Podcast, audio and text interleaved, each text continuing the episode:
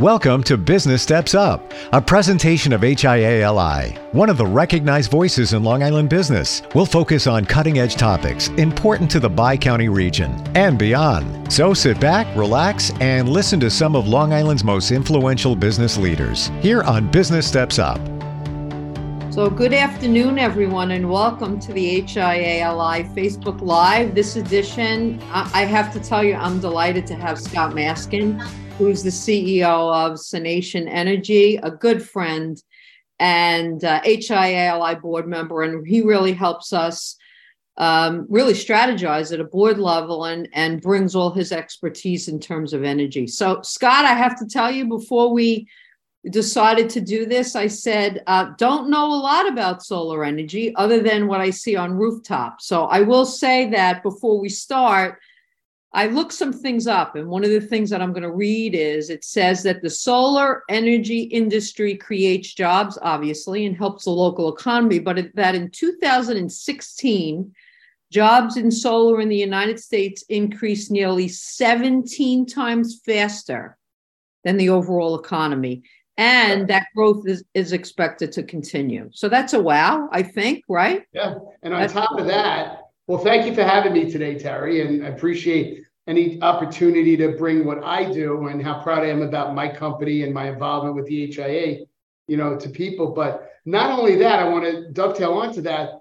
After COVID, we were the first industry to grow and put people back to work um, after the COVID shutdown, oh, wow. um, especially on Long Island. New York State has seen a, a real, you know, it's been an employment uh, bliss for training solar installers and not just solar installers, but everybody in the value chain, chain actually.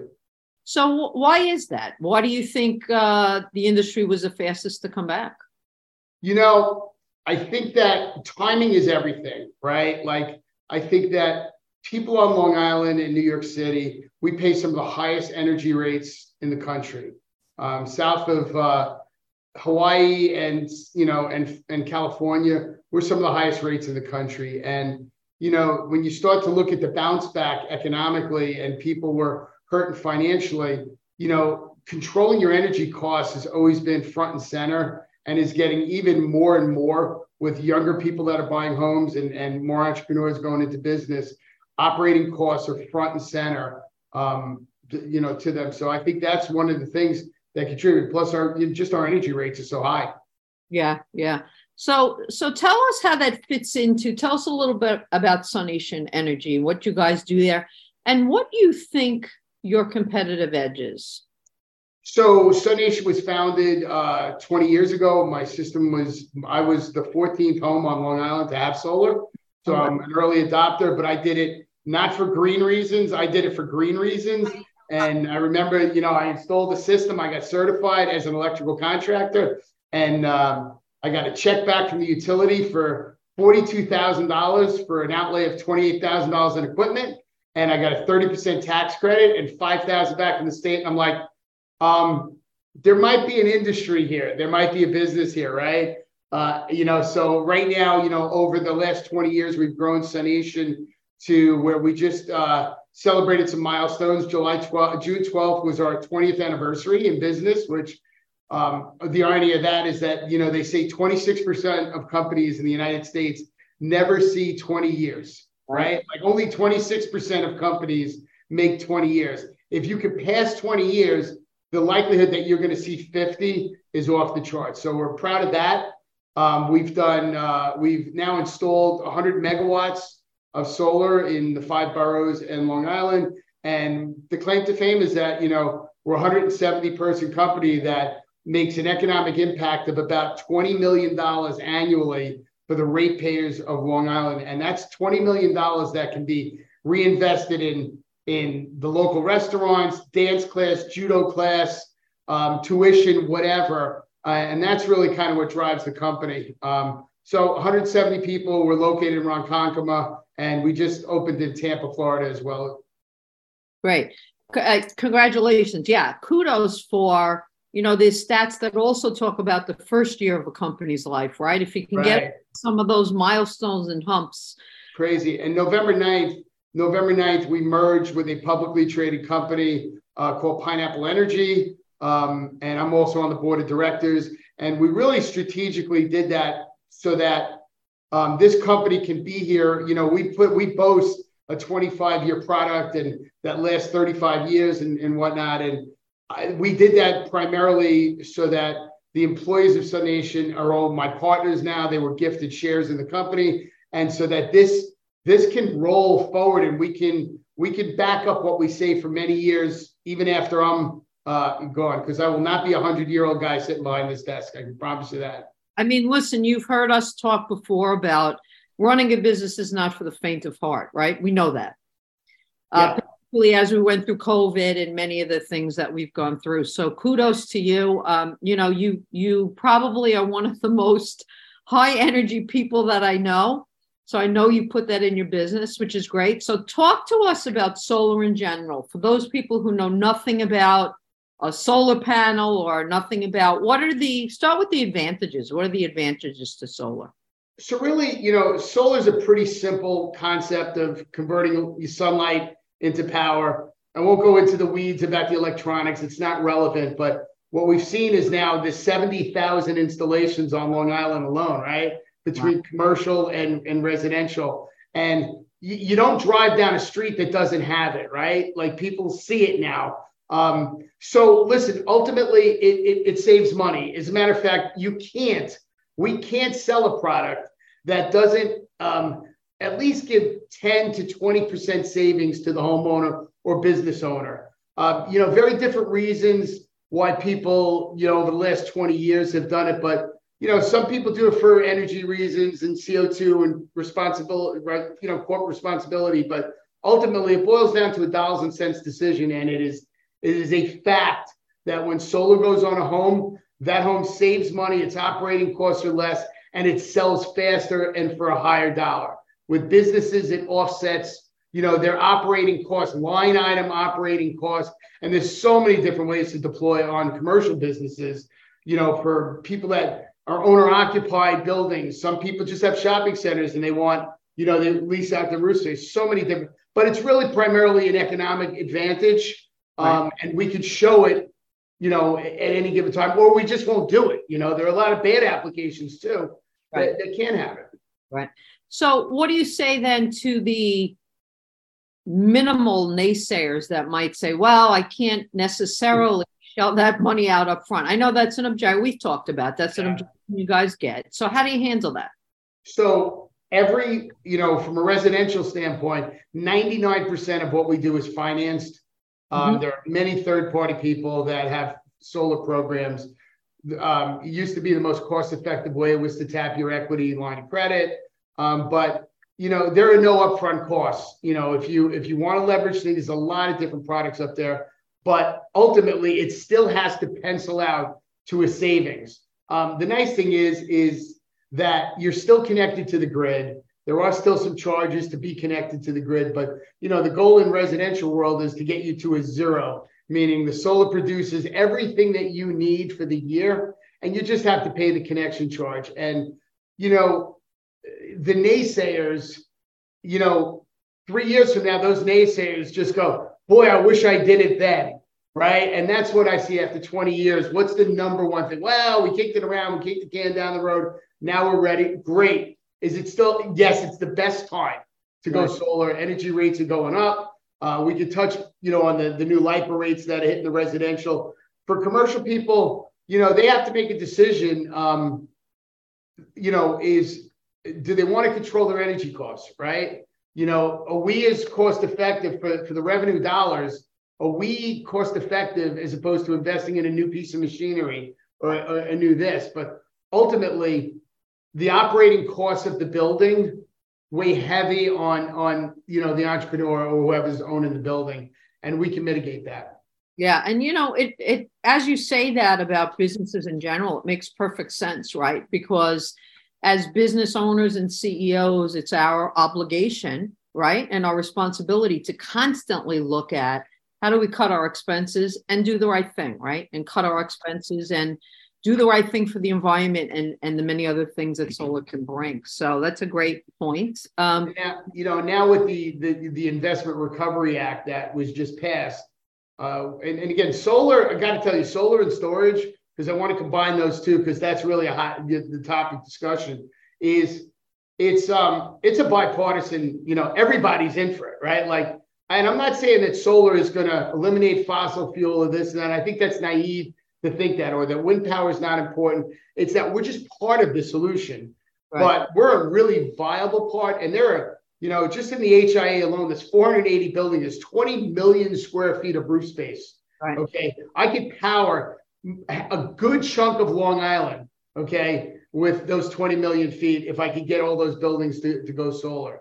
Right. Um, so it's bipartisan thing is what you're referring to right now. You know, you were one of the first, you were the first who really progressively looked with Long Island Cares and said, you know, why don't we look at some sort of community solar type of um, project? Is that what you're referring to right now?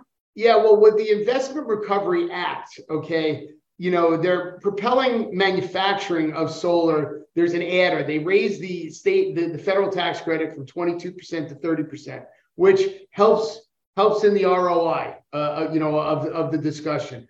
But more importantly than that, they've they've earmarked additional percentages towards low moderate income off takers, to sovereign nations like the Shinnecock, um, to um, and there's a, another huge component to bring manufacturing to the United States, right? Like I, I you know, I've I, I, I care to say that you know I probably I've probably generated three quarters of a billion dollars in revenue or close to a billion dollars in revenue.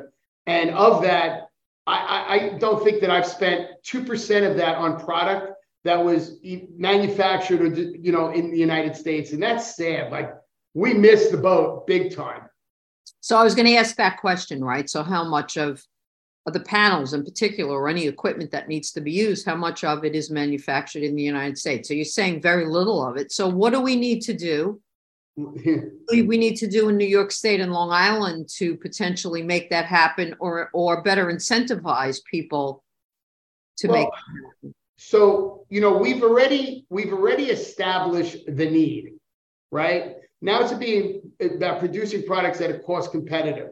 Very difficult when you know most of my stuff might come from um, you know I, am buying a bunch of stuff from france right now but mm-hmm. traditionally it comes from the far east I don't buy my stuff doesn't come from China. I'm not tariff impacted, but um, Malaysia, Vietnam, Korea, South Korea, you know, these are all areas that manufacture heavily, right? And um, they've they've mastered the market. So there are a couple. You know, I had a couple of customers that were devout um, veterans, and they said, if it's not made in America, I don't want it on my home. And we really, he paid extra. He paid a 40% premium to have American made product. Um, it was, you know, it's just not readily available. So what do we have to do? Right. The government is now working out, and we should have, you know, we should have guidance in the next six months, real guidance, right? Like you could put out a headline, hey, we're going to give 10%, but how does it like, you know, they've also incentivized nonprofits who don't pay into the tax system, and they can actually get a direct 30% check back. Okay. Um, that's unheard of. Like that's new. But what we don't know is how. Like, right. what's the process? So I can't go to a Long Island Cares who wants to add on to a system or an Island Harvest or somebody like that and say, this is what it, it, it should be. But I can't promise it. Don't make your decision based on that. Make your decision on the fact that this solar is going to offset your line item. The rest will be gravy right. if, if and when it comes. So but it looks like it's going to come and that's going to be awesome. So you got to listen, you got to stimulate manufacturing. There was a company called Solyndra back in the Obama days, and he got roasted for a $400 million investment in, in a company called Solyndra that had this new technology. And it, really, in honesty, a $400 million guaranteed loan is it's it's a rounding error. It's such a small investment in a technology. The problem is most of these other countries, Right. They'll throw money at manufacturing and innovation. Right. And we just don't. But well, you know what? I, I, agree with you. It's critical, particularly if you look at the Long Island Innovation Park that you spoke about, that has so many manufacturers, and many of them are extremely innovative, right? So one of them right now just opened a testing lab for cannabis, and I mean they're very open to doing other things that really are not directly related to many of the that they manufacture right now. So I think it's a great opportunity. But the core competency, like of our park, right, is like, and Long Island, we put men on the moon. Right. We're defense contractors. We can build anything. We have the technology to build anything. So why have we not? You know, when the need is clearly maybe 20 years ago was, eh, is solar really going to take off? Now, you know, the, the other sad part is wind, right? Like, you know, you know all the wind stuff that, that's going to happen off the island. Those components are coming from overseas, right? The only thing that, to my knowledge, that's going to be built here in New York is the concrete base. The dumbest part of the windmill, right, is coming from upstate New York, right? Right. Where's the electronics? You know, Yeah. where's the blades? Where's the fabrication? So, Right, right. but it, it, and we should have a stake in that. Our park should, we deserve a stake in that.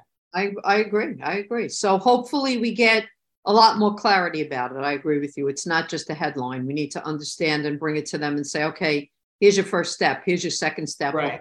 Get there. So But it's, you know, the one thing the difference is, and why I keep coming back to storage, storage is an emerging market. You know, like Tesla's done a really good job of building storage on app homes and even their mega packs. You know, solar panel manufacturing is commoditized at this point. It's Right. electronics that are really critical, right? So what we should be doing is investing in, you know, in the park in the storage side of the renewables, right? Because that's really what's going to make a major impact over the next 10 and 20 years. So when you use that term storage for the layperson, and I'm gonna really show my ignorance, I'm sure, I think of battery storage. Right. It's So- essentially thinking of, but describe to us what you mean in the renewable area, what storage means. So, you know, one of the things that renewables suck at, right, it's like, so solar's great until it gets dark or until it snows, right? Like, or it's cloudy. Right. And then it doesn't, so you still need grid dependence. Right. Wind is great until it stops blowing.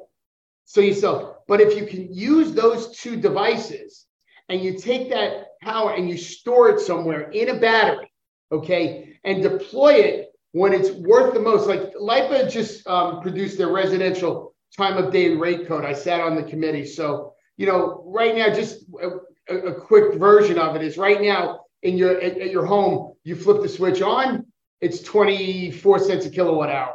If it's two in the morning, it's 24 cents a kilowatt hour. Well, in 2024, if you flip that switch on between 3 and 7 p.m., it's going to be 36 cents Oh, because wow. the value of power is so much more, right? They have to provide all this power in this antiquated grid, but they have to provide this power. And, you know, they have to go to the market. They're fe- required to have six gigawatts of standby power, whether we need it or not, right? So they have to enter the contracts to buy that, whether they use it or not. So with, with storage in diversified communities like homes, right? Like there's a one, there's a million homes on Long Island. If they had a battery that was charged up during the day at 20 cents or 22 cents, and then that power was deployed into the home from 3 to 7 p.m., well, now there's a return on investment and it helps the grid. So that's kind of like the, the idea and why storage, you see a lot of utility scale storage that is happening on the East End. Um, storage is the key component that makes renewable energy viable when it's not active. So That's how, missing link. How does that relate to how it's working right now? So you put solar on a home and it's it's not sunny out or it's cold. How, how does that work? It's the, the solar is not turning your meter backwards. Um, you're you're relying on grid grid dependence for that time. You know, in, in and we'll follow the curve. Like we're four years behind Hawaii. Okay, in Hawaii, you can't deploy solar without storage. They don't have any fossil fuel burning things. Everything is renewable. So Right. they have to have storage cut on. Uh, it would it, it, the bouncing ball goes from Hawaii to California, down the southern states through Texas, Florida, and then up the East Coast. So we're four years behind that curve, which is a great place to be because they've proven out the systems. They have the the software and stuff like that. So, but again, to have that, you know, to have that stored power even now, like with so many people working remotely from home, to have that reliability that hey, I, you know, I have customers on Fire Island. They lose power, you know, twice a month, right? they could be in the middle of a big deal. So they right. need that kind of thing. Um, you know, even through PPP, you know, we, we talked about some of our colleagues and stuff like that, how everybody was working from home. Without reliable bar- backup power, business stops. Right. Right. Right. Absolutely. So, um, you know, you've helped us out, I think, a lot in this area, really better understanding where I think our heart at the HIA lie, lies, which is uh, workforce development and you know looking at workforce and really not on the, only understanding what you need now but understanding what you need in the future and um, I, think it's so exciting that between you and ed Bonahue that you've created almost uh, i call it a solar academy. I don't know what you call yeah. it the ability to be able to really pump out installers and people that you need and technical guys and gals and things like that because it's a marriage made in heaven quite frankly right? So talk to us about that how it began what it looks like now and what the volume looks like i know you've yeah, had it's, it's a beautiful marriage because as somebody with three weeks of community college that built you know pretty successful business and my 83 year old mother got to watch her son ring the bell at nasdaq you know, with three weeks of community college and say, you know, it can be done, right? Um, yeah. It's a great marriage because these are the kids that are the the ones that they're not the doctors, they're not the lawyers. These these are the kids that are the backbone of the Long Island workforce, right?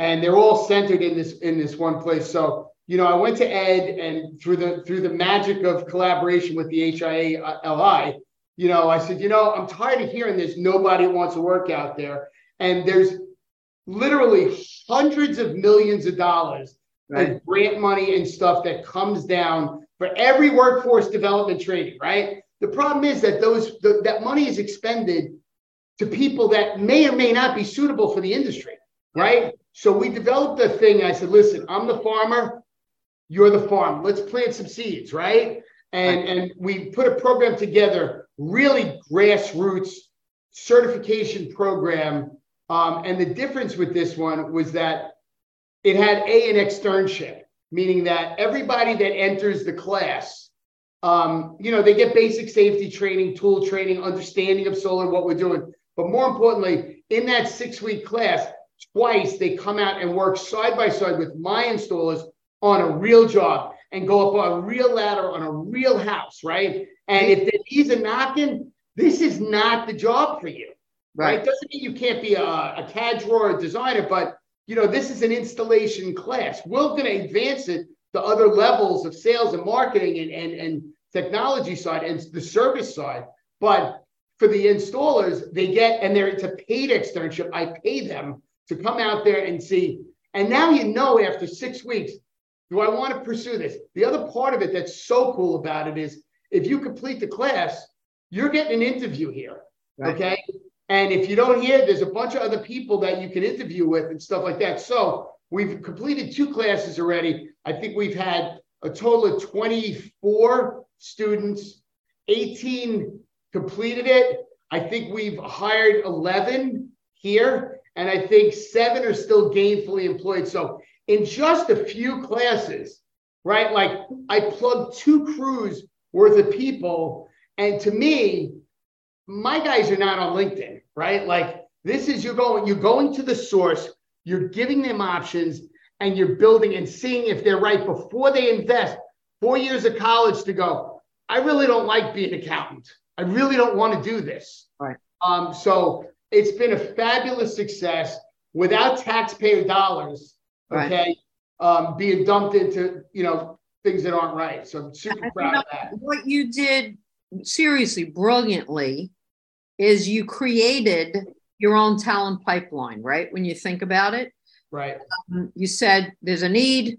Ed said we want to help, and you know people sometimes look at situations like that, particularly our members, and they think that's so difficult. Not to say it didn't take time and work and you know and energy, but but it can be done. It really can be done. So kudos to you. Yeah, and and you know what? It it, it happened because it was it, you know I always say in business, everybody has to win, right? My right. customers have to win. I have to win. Suppliers, everybody has to win. With this, The student has to win, the school has to win, I have to win. It's got to be good for everybody. And without the leadership of Ed and his team, without your interaction, without my, you know, listen, I have one of my guys that have been with me for 16 years teaching that class that used to, that his father taught at BOCES, and they're getting real, real face to face, you know, stuff. So, but it, it takes a village Yeah. to invest and make something work. It doesn't just happen.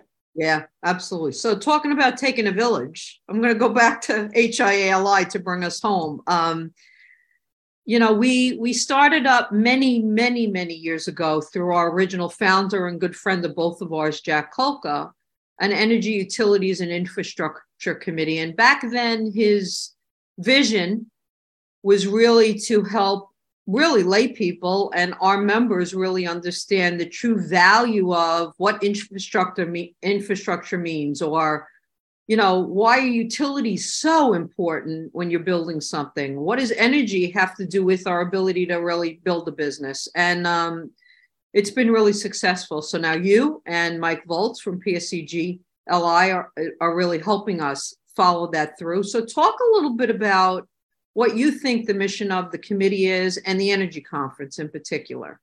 Yeah, so so and I appreciate that. Um, Jack was, you know, Jack was a mentor and he was also somebody that saw the value. Every building he built, you know, in, in the last 10 years, you know, it was okay, well, let's talk about your electrical needs, let's talk about your plumbing needs, let's talk about this, let's talk about your solar needs. Like it wasn't an afterthought, it was part of the building envelope.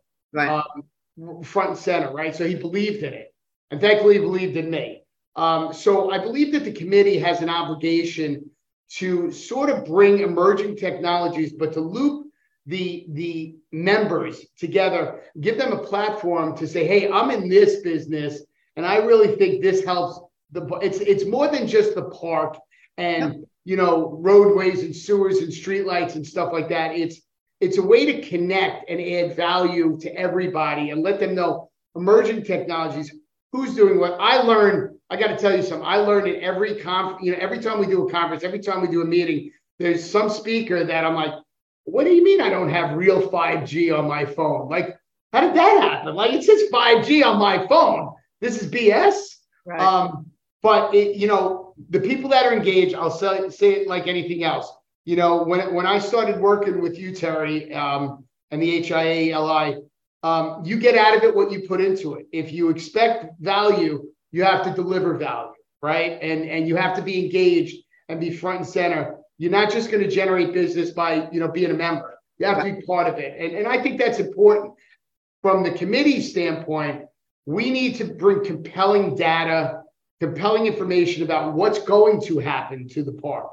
Um, I think we need to be more front and center when people are entertaining a new building in the park, right? Or doing a new modification in the park. We should be part of that discussion. Sometimes we don't have the opportunity to be there. And I think that we, we could do it, we could do a better job of that and, and making sure that our members and the, and the amazing things that they do have some input or can offer some of those things to these people. You know, I look at like the park itself, and we've done leaps and bounds from just defense manufacturing to bio and pharmaceutical and technology and stuff. And that's why I'm so pissed that, you know, the storage component, right? There's so much more to do. Um, I think that the, you know, we, we always talk about sewers, you know, and, and the park needs sewer, you know, to grow and the whole island needs sewage, right? But energy and proper substation and proper service to these buildings. Right. Thank God we've done eh, what we've done with energy efficiency through renewables and LED lighting and stuff. Because if we hadn't the the circuits that feed the park, there'd be no growth in the park. There just simply wouldn't be enough power available. Right. You Right. know, so those are the things. That's the compelling stuff, and I'm so tickled to be, you know, in the, in sort of the driver's seat of of of bringing that information to the members. Well, listen, we're fortunate to have you in that seat. I'm a firm believer that you build it and they will come. I mean, I think that our organization, um, because we surround ourselves with people like you and Kevin O'Connor and Rich and Joe and and all of you just um, bring such a depth to what we do, and um, we've proven it before. You build it, you get people excited about it and they will come. So I think we have a a really, really rosy future, genuinely. Yeah. Mm, what do you want to leave us with? Um, thoughts about solar? And let me just, before you answer, you know, we're very tied to really continuing to watch the goals of the governor and, you know, the 70% renewable energy by 2030. And even the mayor of New York City just came out and said 100% by 2040. Tie whatever you're going to leave us with to how optimistic you are about that and how we can get that happening. I think that like like all things that have happened in the last 20 years of my tenure in this industry, right. Um, the government puts out a lot of headlines and lets us be the mules to tow the freight. You know, companies like mine to tow the freight. Um, they typically roll it out before it's ready to roll out, before it's got proper funding, proper guidance, and, and stuff like that you know, we're, we're, we're, so we're looking at like a, a, situation where there's absolutely no, whoops, there's absolutely no storage right now in, in New York City, right? And you would think, how is that possible? And that's because the FDNY has been stopped. So you can park your Tesla in your garage under your house, but you can't put up battery storage for a solar array.